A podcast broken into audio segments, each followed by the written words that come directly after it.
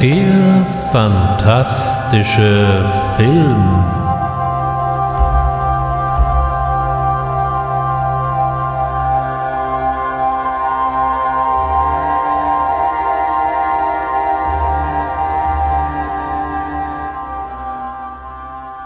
Herzlich willkommen beim fantastischen Film und auch heute möchte ich mich wieder einem großen Filmemacher zuwenden, der das fantastische Kino sehr, sehr maßgeblich beeinflusst hat. Die Rede ist von John Carpenter und seinen Filmen. Und in der Vorbereitung zu diesem Podcast hatte ich mir dann so zusammengesucht, welche Filme ich unbedingt mal wieder sehen möchte und welche Filme unbedingt ausführlicher besprochen werden müssten. Und der Stapel wurde immer höher und höher. Und dann habe ich mir gesagt, okay, es gibt jetzt zwei Möglichkeiten. Entweder ich galoppiere in einer Stunde in einem wahren Schweinsgalopp durch sein Werk, oder, und das erscheint mir die bessere Lösung, wir teilen auch dies in zwei Episoden auf. Heute geht es also um sein Frühwerk, und zwar von 1970 bis 1981.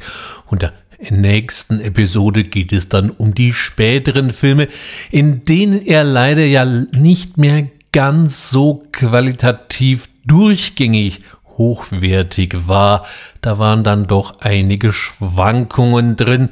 Zumindest geht's mir so und auch eben ganz vielen anderen. Aber gerade die Filme der 70er und auch noch der 80er Jahre haben das Genre eben ganz maßgeblich geprägt. Und ich bin mir sicher, ich werde bestimmt heute auch schon mal so den ein oder anderen Lieblingsfilm meiner Hörer und Hörerinnen ansprechen. Doch beginnen wir wie so häufig erst einmal am Anfang.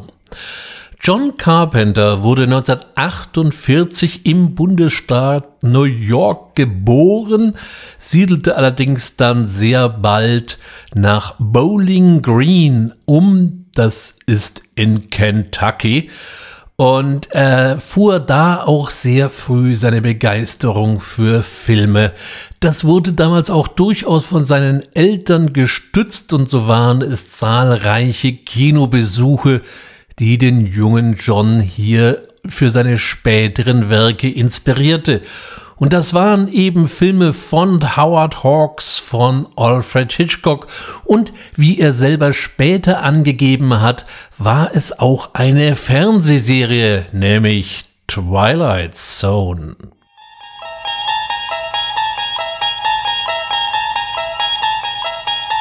You unlock this door with the key of imagination. Beyond it is another dimension. A dimension of sound. A dimension of sight. A dimension of mind. You're moving into a land of both shadow and substance, of things and ideas. You've just crossed over into the Twilight Zone. Es mag an dieser Stelle Menschen geben, die sich überlegen, was hat er jetzt mit dieser Twilight Zone? Das sagt mir jetzt nun mal leider gar nichts.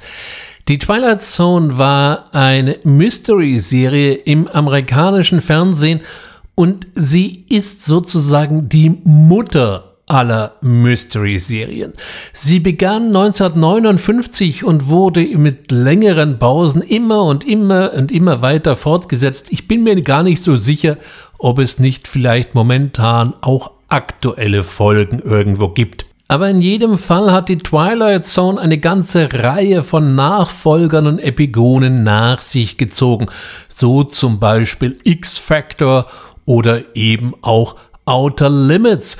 Und wenn man den Kreis etwas weiter fassen möchte, dann fallen natürlich noch weitere Serien mit in diesen Dunstkreis, so zum Beispiel The X-Files oder besser bekannt unter Akte X, Fringe, Supernatural, Lost oder eben auch Twin Peaks.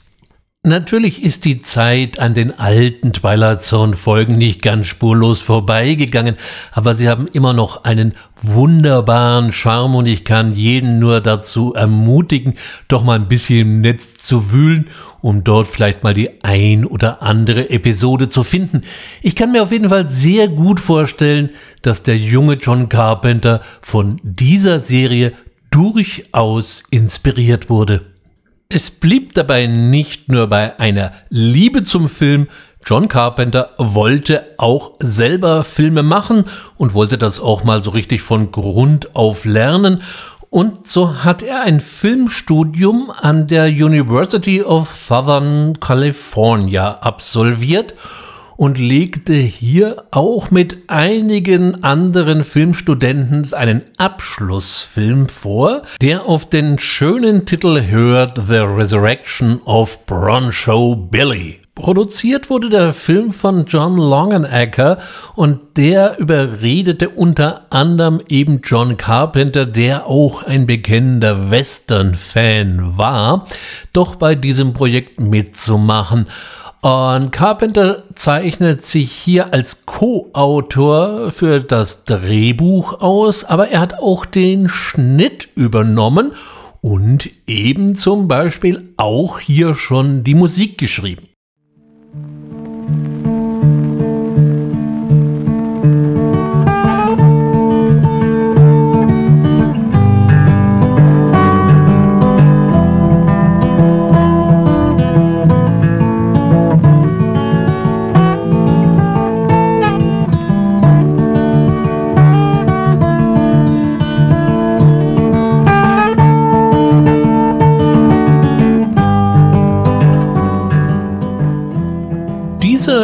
Kurzwestern hat eine Laufzeit von nur 24 Minuten und erschien 1970 und, was will man sagen, erhielt eben auch noch den Oscar für den besten Kurzfilm. Wer dieses Frühwerk mal sehen möchte, dem sei die Ausgabe auf der Videoplattform Vimeo äh, empfohlen. Auf YouTube geistern auch Versionen von der Resurrection of Broncho Billy rum, aber A zerstückelt und B in einer grottenschlechten Qualität. Das macht keine rechte Freude, da ist die Vimeo-Ausgabe doch deutlich besser. Während seines Studiums lernte er noch jemanden kennen, der Genrefreunden wahrscheinlich nicht ganz unbekannt ist. Es handelte sich um Dan O'Bannon. Äh, wem bei Dan O'Bannon nicht gleich wieder was einfällt, er hat unter anderem das Drehbuch für Alien geschrieben, ist also sozusagen der Erfinder von Alien, zumindest mal was die Story angeht, und äh, war auch in dem nicht besonders erfolgsverwöhnten Projekt von Alejandro Jodorowsky, der mal Dune verfilmen wollte, war er auch dabei und hat dabei nicht nur viel Arbeit, sondern auch viel Geld verloren. Die Geschichte um den berühmtesten Film, der nie gedreht wurde, nämlich eben Dune von Jodorowsky und Dan O'Bannons Rolle, das habe ich in dem Podcast zu Dune mal erzählt, beziehungsweise bin ich auch noch mal recht ausführlich im Alien Podcast auf ihn eingegangen. John Carpenter und Dan O'Bannon realisierten auch zusammen schon einen ersten Film, in dem Dan O'Bannon dann auch als Schauspieler mitspielt. Und das war die noch sehr kurze Fassung äh, von Dark Star, die damals nur 45 Minuten hatte. Diese Urfassung von Dark Star ist leider meines Wissens nirgends so ohne weiteres zu finden, zumindest ist es mir nicht gelungen. Was natürlich wesentlich bekannter ist, ist die Kinofassung, denn Carpenter hat den Film dann 1974 auf doch immerhin äh, 86 Minuten aufgeblasen und das ist das dann, was wahrscheinlich vielen von euch eher ein Begriff ist. It is the future. Mankind has conquered the stars. He moves out to the endless interstellar reaches of the universe. an advance exploration corps. A new breed of pioneer must seek out unstable planets and destroy them. Drive sequence begun. Hit it, Pinback. You are on the mission of the 21st century planet smashers, Dark Star. They are not lost in space. They are loose. Die Story von Darkstar ist ebenso krude wie originell. Es geht um das Explorationsraumschiff Darkstar, was in den Tiefen des Weltalls unterwegs ist, um instabile Planeten zu sprengen. Was man sich da so genau drunter vorzustellen hat, was ein instabiler Planet ist, na, das bleibt einigermaßen offen. Die Besatzung der Darkstar setzt sich aus den Personen Doodle, Pinback und Boiler zusammen. Das sind alle drei doch eher etwas hippieartige Gestalten. Dann haben wir noch Thalby, der immer irgendwie abseits in einer Kuppel äh, den Sternen nachsieht und vor sich hin philosophiert. Ja, Commander Paul, der das ganze Unternehmen mal leiten sollte, ist verstorben und eingefroren. Das heißt allerdings nicht, dass man nicht in Notfällen mit ihm reden könnte. Und außerdem gibt es dann noch den Exoten. Der Exot ist ein Fremdwesen, was eine sehr eigene Art von Humor aufweist und frappant an einen übergroßen, grell bemalten Wasserball mit Krallen erinnert. Spaßigerweise, wenn man den Film in seiner Originaltonspur hört, wird nicht vom Exoten, sondern vom Alien gesprochen. Die Besatzung ist durch die Bank ein bisschen gaga und auch das Raumschiff ist, weiß Gott, nicht mehr im besten Zustand.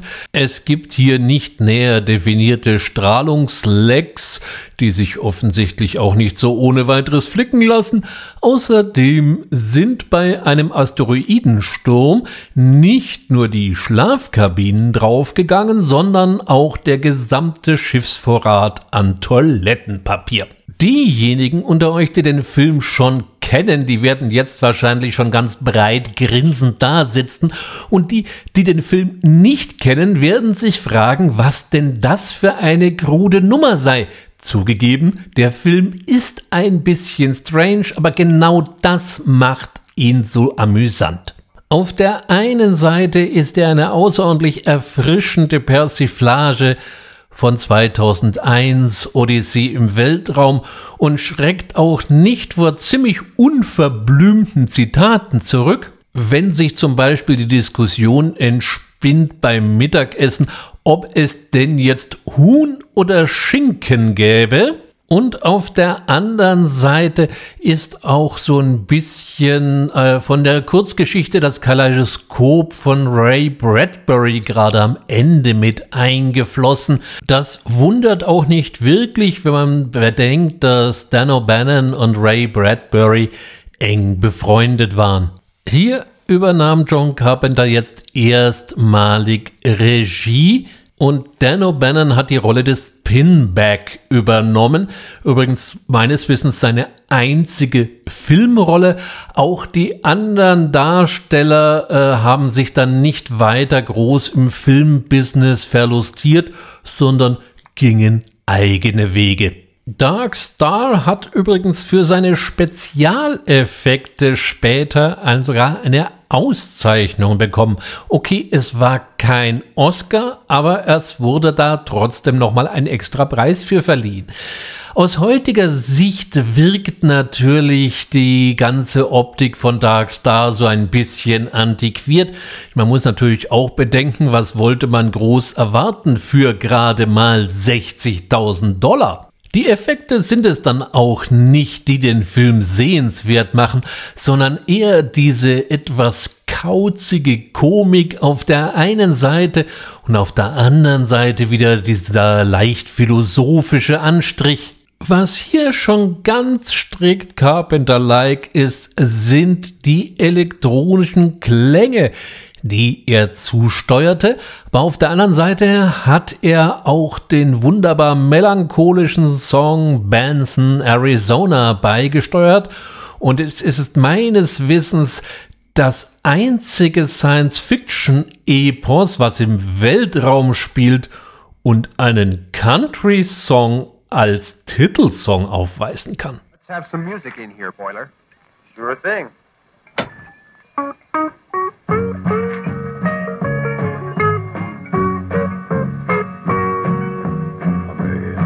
Sunshine down, but I see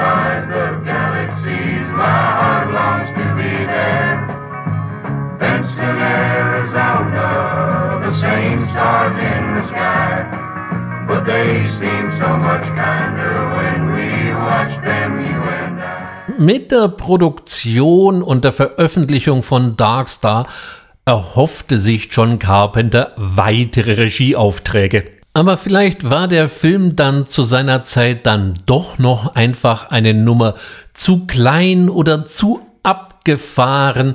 Auf jeden Fall, so besonders erfolgreich war das Ganze nicht und es gab erstmal keine weiteren Regieaufträge.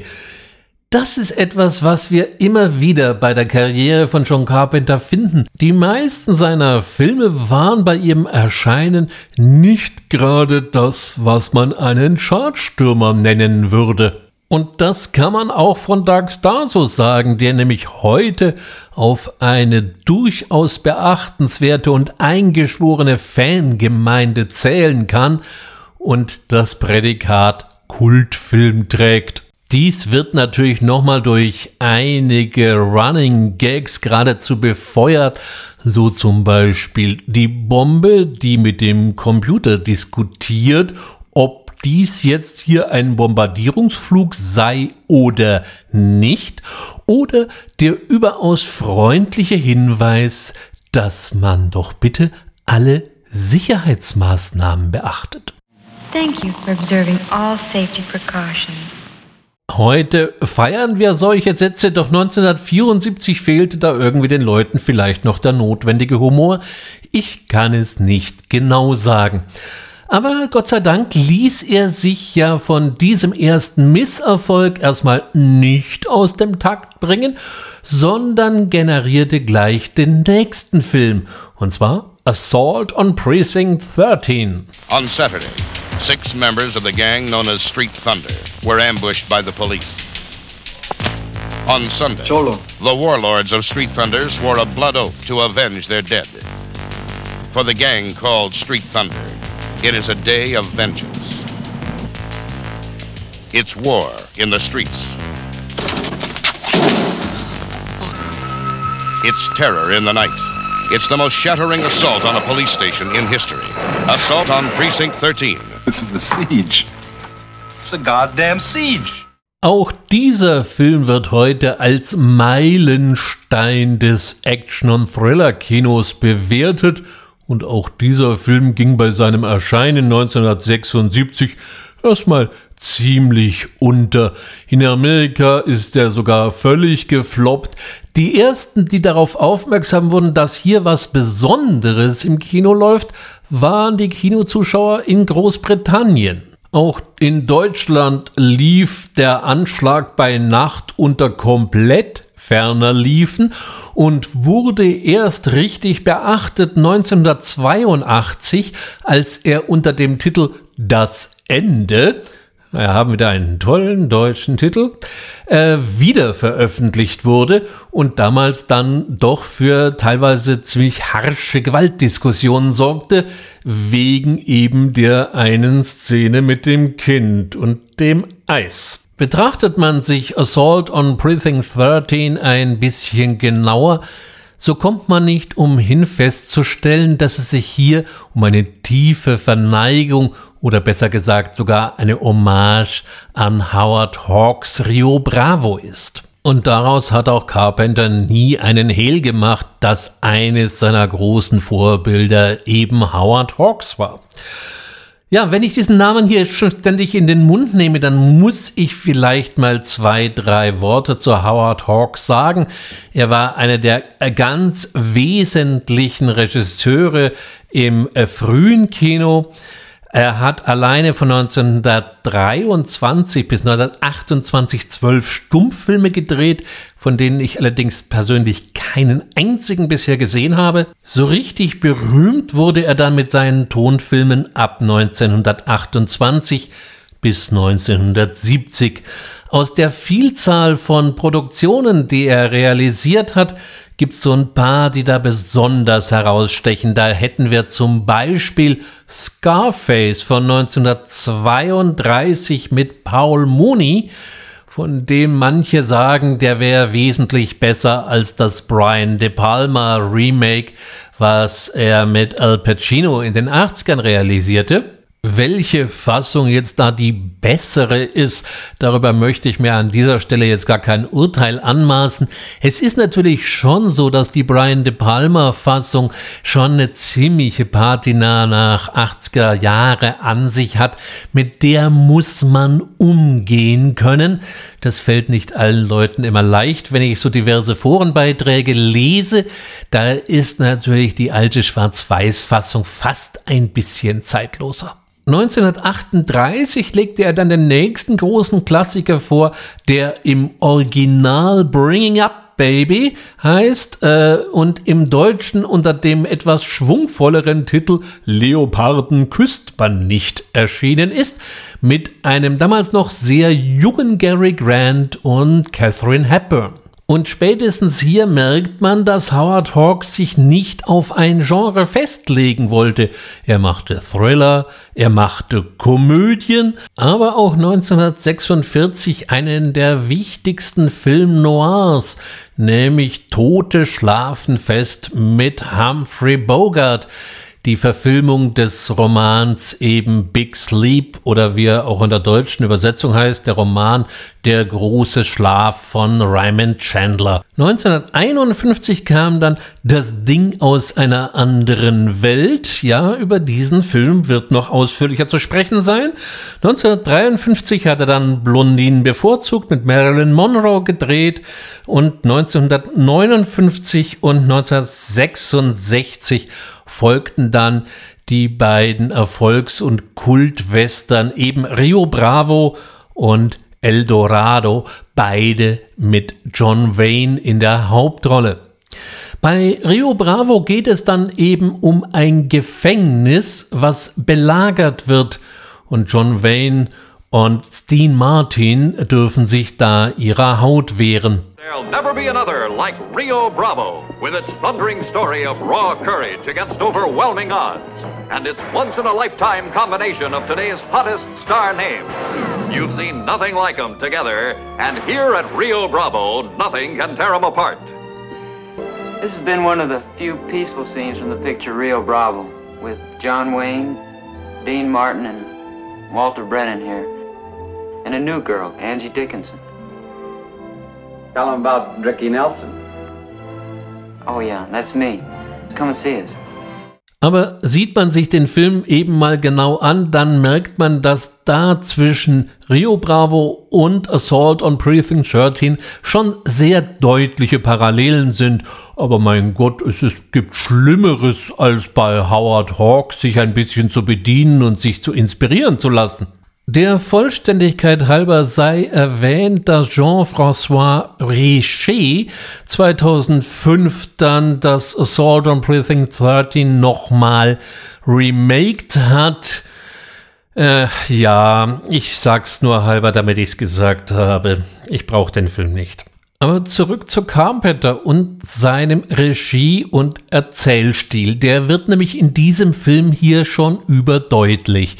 Wir haben auf der einen Seite ein relativ gemächliches Erzähltempo, was eigentlich alle seine Filme auszeichnet. Da geht's nicht unbedingt hektisch zu, da gibt es so einen bestimmten Rhythmus, mit dem der ganze Film vorangebracht wird, aber Das ist durchaus geruhsamer Art. Das soll ja nicht heißen, dass es langweilig ist, nämlich genau aus dieser Gemächlichkeit entsteht auch die Spannung seiner Filme.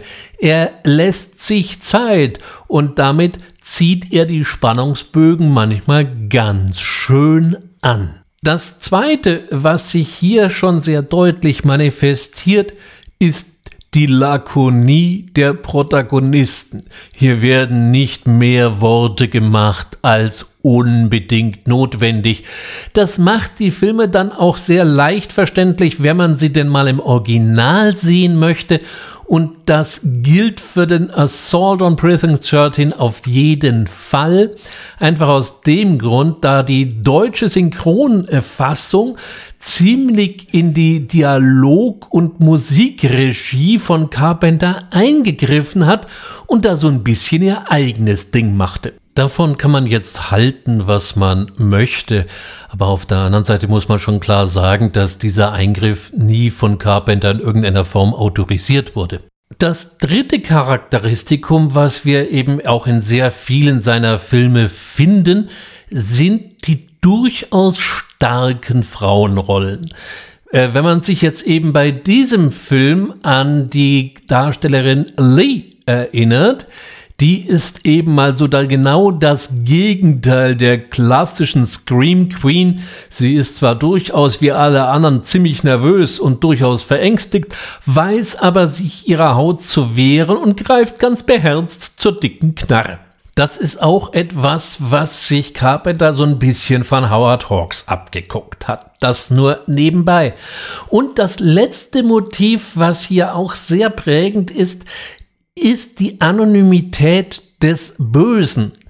Die Jugendgangs, die hier das Polizeirevier belagern, bleiben weitestgehend unsichtbar. Das sind mehr Schatten, die irgendwo zwischen den Bäumen oder zwischen den Autos herumhuschen. Sie verwenden auch noch schallgedämpfte Waffen, sodass man die Schüsse nicht so hört, sondern eher nur die Einschläge mitbekommt. Das Ganze bleibt also sehr ungreifbar und wie Carpenter später mal so ges schön gesagt hat, es ist nichts Unheimlicheres, als wenn man das Unheimliche nicht zu fassen bekommt. Nachdem dieser Film im ersten Anlauf ja jetzt ebenfalls nicht gerade das war, was man einen Publikumsmagneten nennt, verlegte er sich erst einmal aufs Drehbuch schreiben. Schließlich musste man ja irgendwie zusehen, dass man sein Geld reinkriegt. So schrieb er zunächst einmal das Drehbuch für die Augen der Laura Mars. Das ist ein durchaus beachtlicher Thriller um eine telepathisch begabte Fotografin. Nicht jede Gabe ist ein Segen, möchte man da nur meinen. In a world of breathtaking models and the beautiful people, Academy Award winner Faye Dunaway is photographer Laura Mars. Her work, the subject of controversy. Tommy Lee Jones is Detective John Neville, intrigued by her photographs for his own reasons. Somewhere between the sensations of high fashion and the precise form of her art lies another dimension, unexplored, unexpected. Unwillingly, Laura Mars becomes a witness to a series of murders, watching through the eyes of a killer.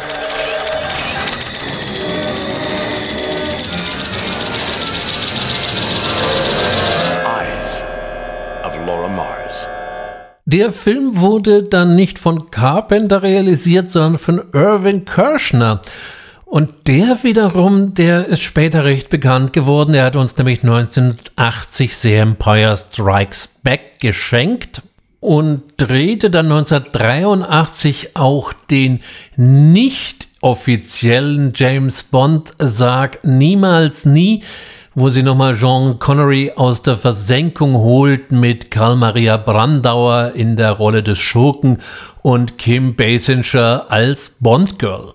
Die Augen der Laura Mars sind durchaus sehenswert, sind allerdings auf DVD oder Blu-ray so gut wie nicht zu bekommen oder für ziemlich unappetitliche Preise. Hier empfehle ich, wer es möglich machen kann, auf Amazon Prime zuzugreifen. Da kriegt man den Film für relativ kleines Geld zu sehen. Laura Mars wird übrigens von Faye Dunaway gespielt und der Titelsong Prisoner wurde von Barbara Streisand eingesungen. Die hat mit dem Song äh, 1978 in den US-Charts einen durchaus achtbaren Erfolg gefeiert. Ebenfalls aus dieser Zeit ist auch noch eine Fernsehproduktion, die Carpenter realisierte.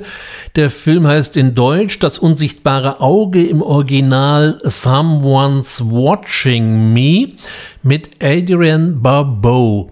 Das erwähne ich deswegen hier nochmal ein bisschen ausführlicher, weil Adrian Barbeau war dann auch später die Ehefrau von John Carpenter, so zumindest bis 1984, äh, wo sich die beiden dann wieder scheiden ließen.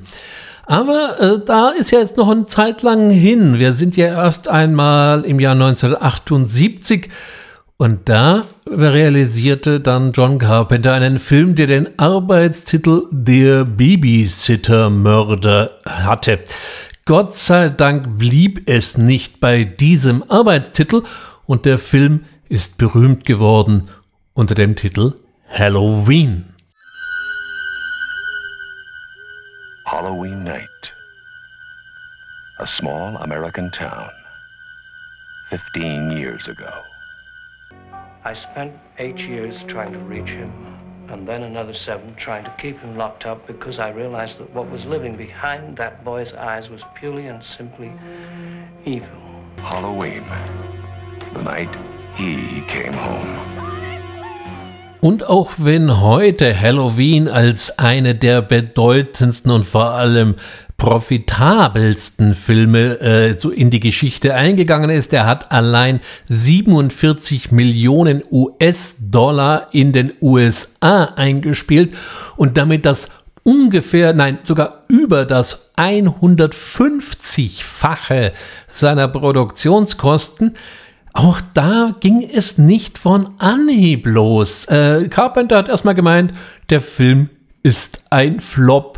Vielleicht hatte er sich an den Gedanken schon zu sehr gewöhnt, dass seine Filme bis dato ja eben nicht so die richtigen Reißer gewesen sind, zumindest was das Geschäftliche anging. Halloween wird heute als eine der Blaupausen für den modernen Slasher-Film gezählt. Eben, wir haben die anonyme böse Größe hier in Form vom maskierten Michael Myers, der eben die Jugendlichen für ihre Verfehlungen bestraft. Das heißt, wer Drogen konsumiert oder gar vorehelichen Sex hat, der lebt gefährlich. Dieses Motiv sollte noch unendlich viele Nachahmer erzeugen und Halloween gehört auch mit weitem Abstand zu den erfolgreichsten Horror-Franchises bis heute. Ich bin mal gespannt, im Herbst diesen Jahres soll es ja mit Halloween Ends tatsächlich zu einem Finale der Saga kommen. Wobei, da sollte man vielleicht mit solchen Aussichten immer ein bisschen vorsichtig sein. Sie werden auf jeden Fall diese aktuelle Trilogie aus Halloween, Halloween Kills vom letzten Jahr mit Halloween Ends wahrscheinlich schon beenden. Das heißt natürlich nicht, dass es dann nicht nochmal irgendwann wieder ein Revival geben wird. Spätestens jetzt wurde John Carpenter von der öffentlichen Wahrnehmung als junger Hitchcock gefeiert. Naja, der Vergleich hinkt für meine Begriffe ein bisschen. Die beiden unterscheiden sich doch schon noch ziemlich in der Art, wie sie eben ihre Filme aufziehen. Okay, beide haben wilde Thriller gedreht, aber das war's dann meines Erachtens schon mit den Parallelen. Und man hätte es natürlich gerne gesehen, wenn er jetzt gleich den nächsten Slasher abliefert.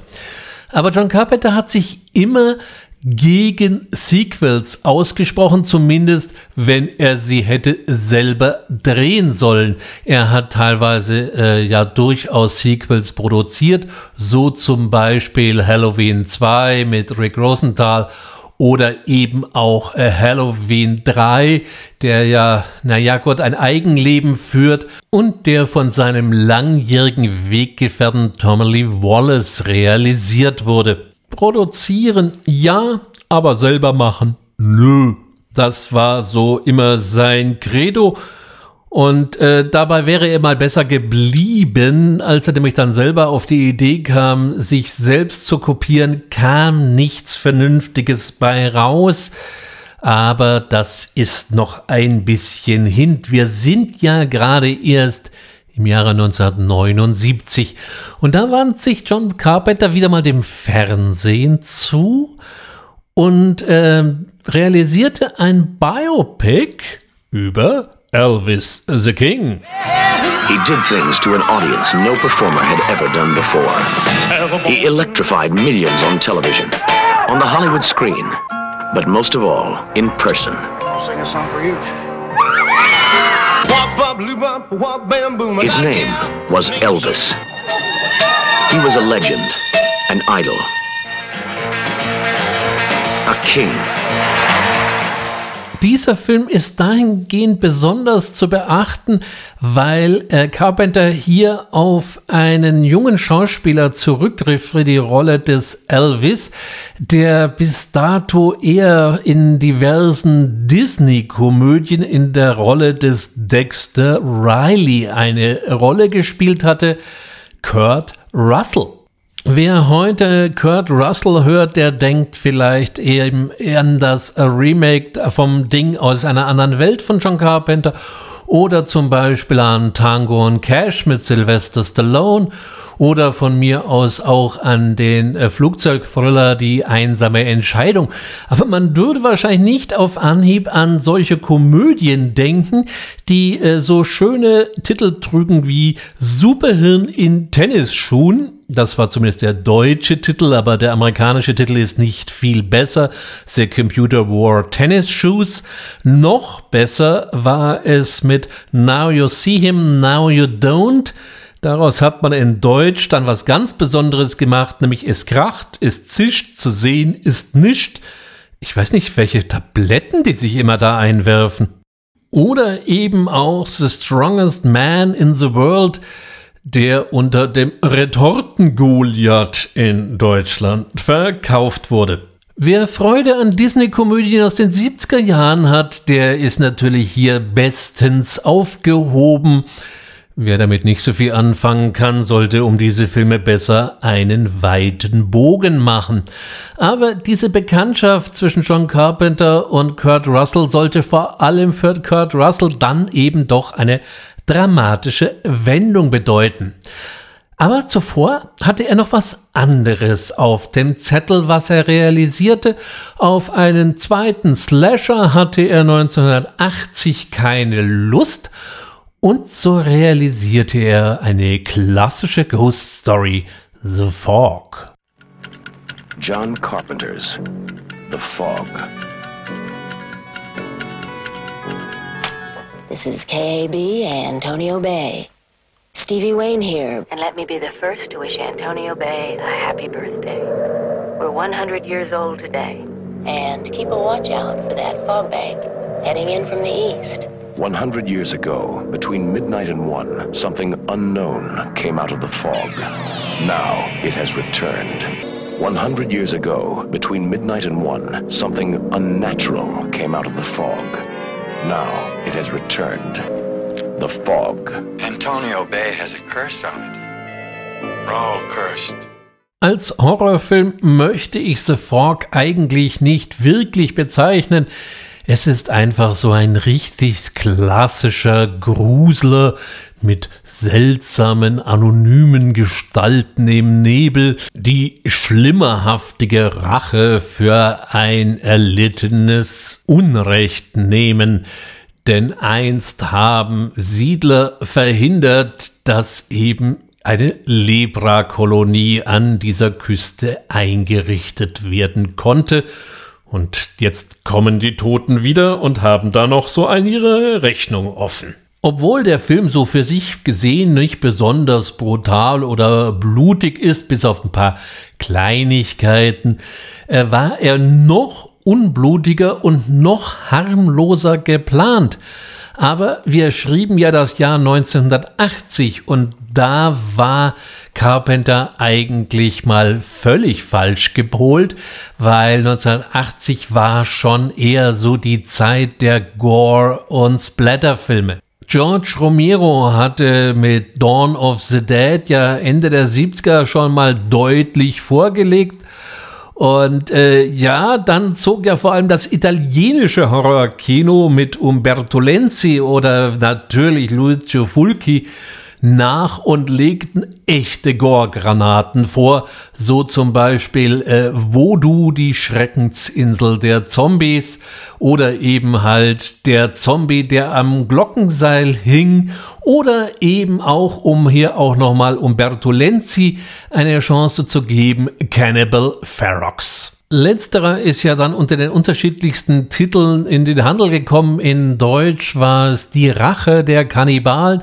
Im Englischen nannte sich das Ganze dann eben auch Make Them Die Slowly, na wenn das mal keine Ansage ist.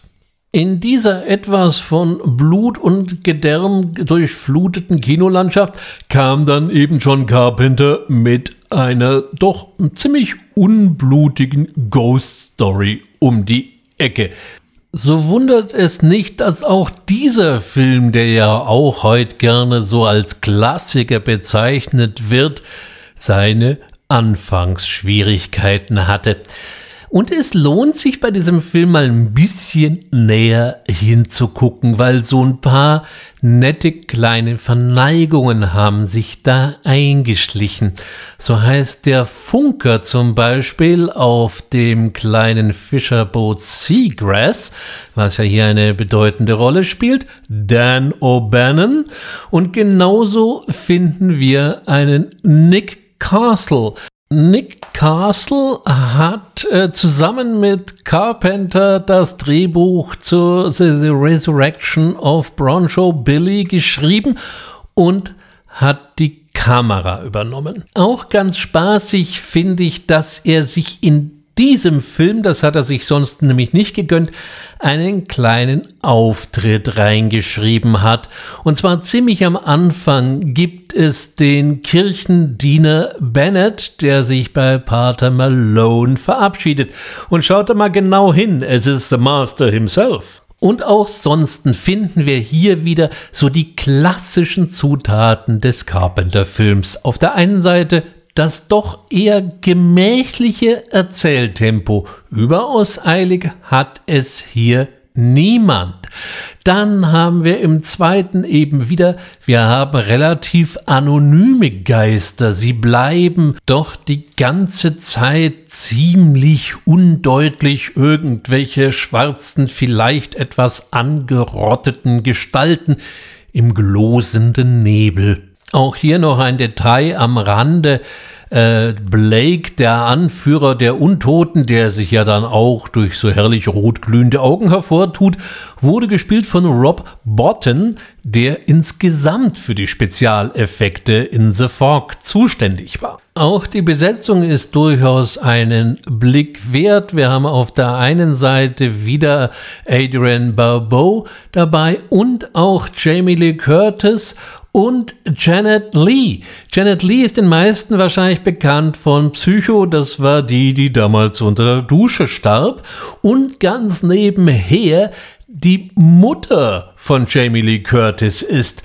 Sie haben es allerdings wirklich auch darauf angelegt, dass sie in dem Film quasi nicht miteinander spielen und auch völlig getrennte Rollen haben, weil so eine Mutter-Tochter-Nummer, darauf hatten beide damals, wie sie später erzählt haben, keinen Nerv. Was den Fock einfach besonders macht, das ist die Stimmung, die diesen Film auszeichnet, die einfach einen mitreißt. Da ist zum einen natürlich wieder einmal die Musik von John Carpenter, die er ja auch selber beisteuerte, aber natürlich auch zum Anfang diese wunderbare Eingangsszene wenn John Houseman in der Rolle eines alten Seebären eigentlich den Plot schon ziemlich vorgibt. 11.55. Almost midnight. Enough time for one more story. One more story before 12. Just to keep us warm. In five minutes, the 21st of April. 100 years ago, on the 21st of April, out on the waters around Spivey Point, a small clipper ship drew toward land. Suddenly, out of the night, the fog rolled in. For a moment, they could see nothing, not a foot ahead of them. And then they saw a light. My God, it was a fire burning on the shore, strong enough to penetrate the swirling mist. They steered a course toward the light, but it was a campfire like this one. The ship crashed against the rocks. The hull sheared in two, the mast snapped like a twig, and the wreckage sank all the men aboard. At the bottom of the sea lay the Elizabeth Dane with her crew, their lungs filled with salt water, their eyes open and staring into the darkness. And above, as suddenly as it had come, the fog lifted, receded back across the ocean, and never came again. Da mag der ein oder andere zwar jetzt einwenden, mein Gott, wenn der schon alles erzählt, dann wird's doch ziemlich öde, weil wir können uns ja die Story des Films jetzt an den fünf Fingern abzählen. Das mag zwar durchaus sein, aber das ist ja auch nicht das treibende Element. Was neu an dem Film damals war und ihn eigentlich bis heute so sehenswert macht, ist, dass Carpenter eine klassische Gothic Ghost Story nimmt und aber dann in ein sehr lässiges und wieder auch sehr lakonisches Gewand packt. Und diesem Stil sollte er durchaus noch treu bleiben und setzte dem Ganzen nochmal eine ordentliche Schippe Coolness drauf. Und 1981 erschien dann im Kino die Klapperschlange, wie er in Deutsch hieß, oder eben etwas passender eigentlich The Escape from New York.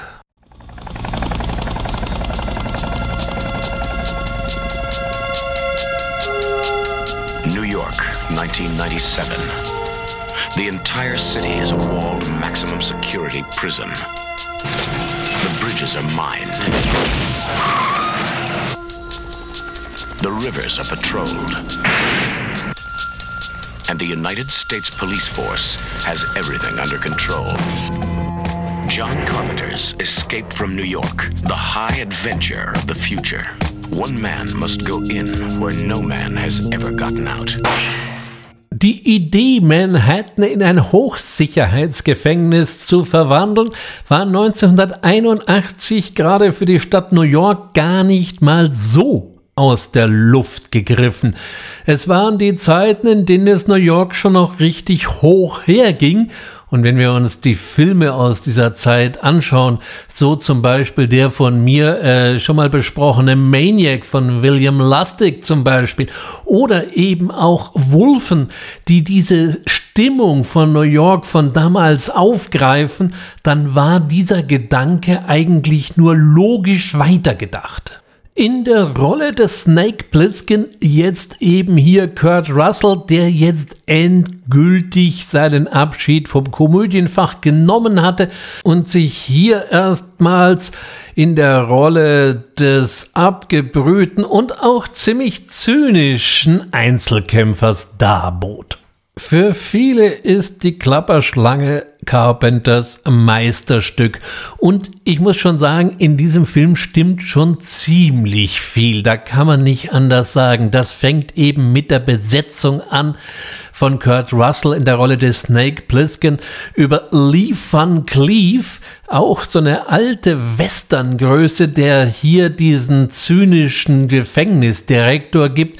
Ich muss sagen, ich finde ihn in der deutschen Fassung sogar noch ein bisschen bösartiger als in der englischen Originalfassung. Adrienne Barbeau macht wie gewohnt eine, naja, sagen wir mal so, gute Figur.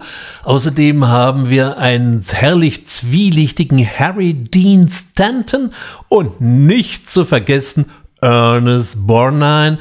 Donald Pleasance, der hier einfach mal eben den Präsident der USA spielen darf und äh, Isaac Hayes. Das ist eine besonders interessante Rolle, wie ich finde. Er spielt hier den Duke von New York und Isaac Hayes war eigentlich jetzt nicht unbedingt Schauspieler, sondern eher Musiker und war berühmt geworden für den Titelsong Shaft aus dem äh, gleichnamigen Film. Er gilt als einer der Vorläufer des Rap und des Hip-Hops durch seinen eher sprechgesangartigen Stil und hat dann später auch so ein bisschen eben Fernsehen gemacht, eben auch hier den Duke von New York in der Klapperschlange und dann später, die Zeichentrickfreunde werden es vielleicht wissen, er spricht den Chefkoch in der Zeichentrickserie South Park. Was ist Escape from New York besonders auszeichnet, ist eben, dass er durchaus einige politische Subplot-Botschaften drin versteckt hat, sich also nicht nur auf so die reine Action-Thematik verlässt, auch äh, eine herrlich satirischer Seitenhieb eben auf den American Way of Life findet man in dem etwas skurrilen Männerballett, was in einem völlig runtergekommenen Theater auftritt und diesen wunderbaren Song schmettert Everybody's Coming to New York.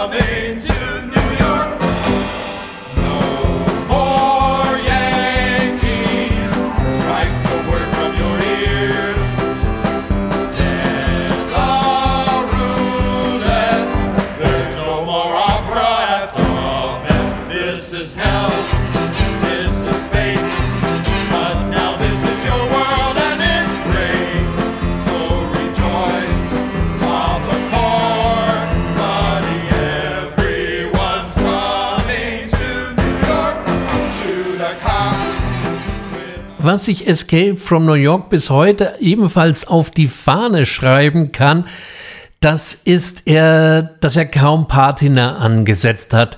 Dieses ganze verrottete New York, diese ganze Kulisse hat etwas Zeitloses an sich.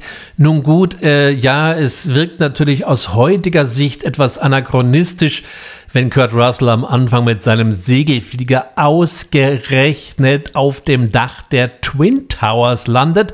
Auf der anderen Seite, der Film spielt ja im Jahr 1997, da geht es dann schon noch in Ordnung.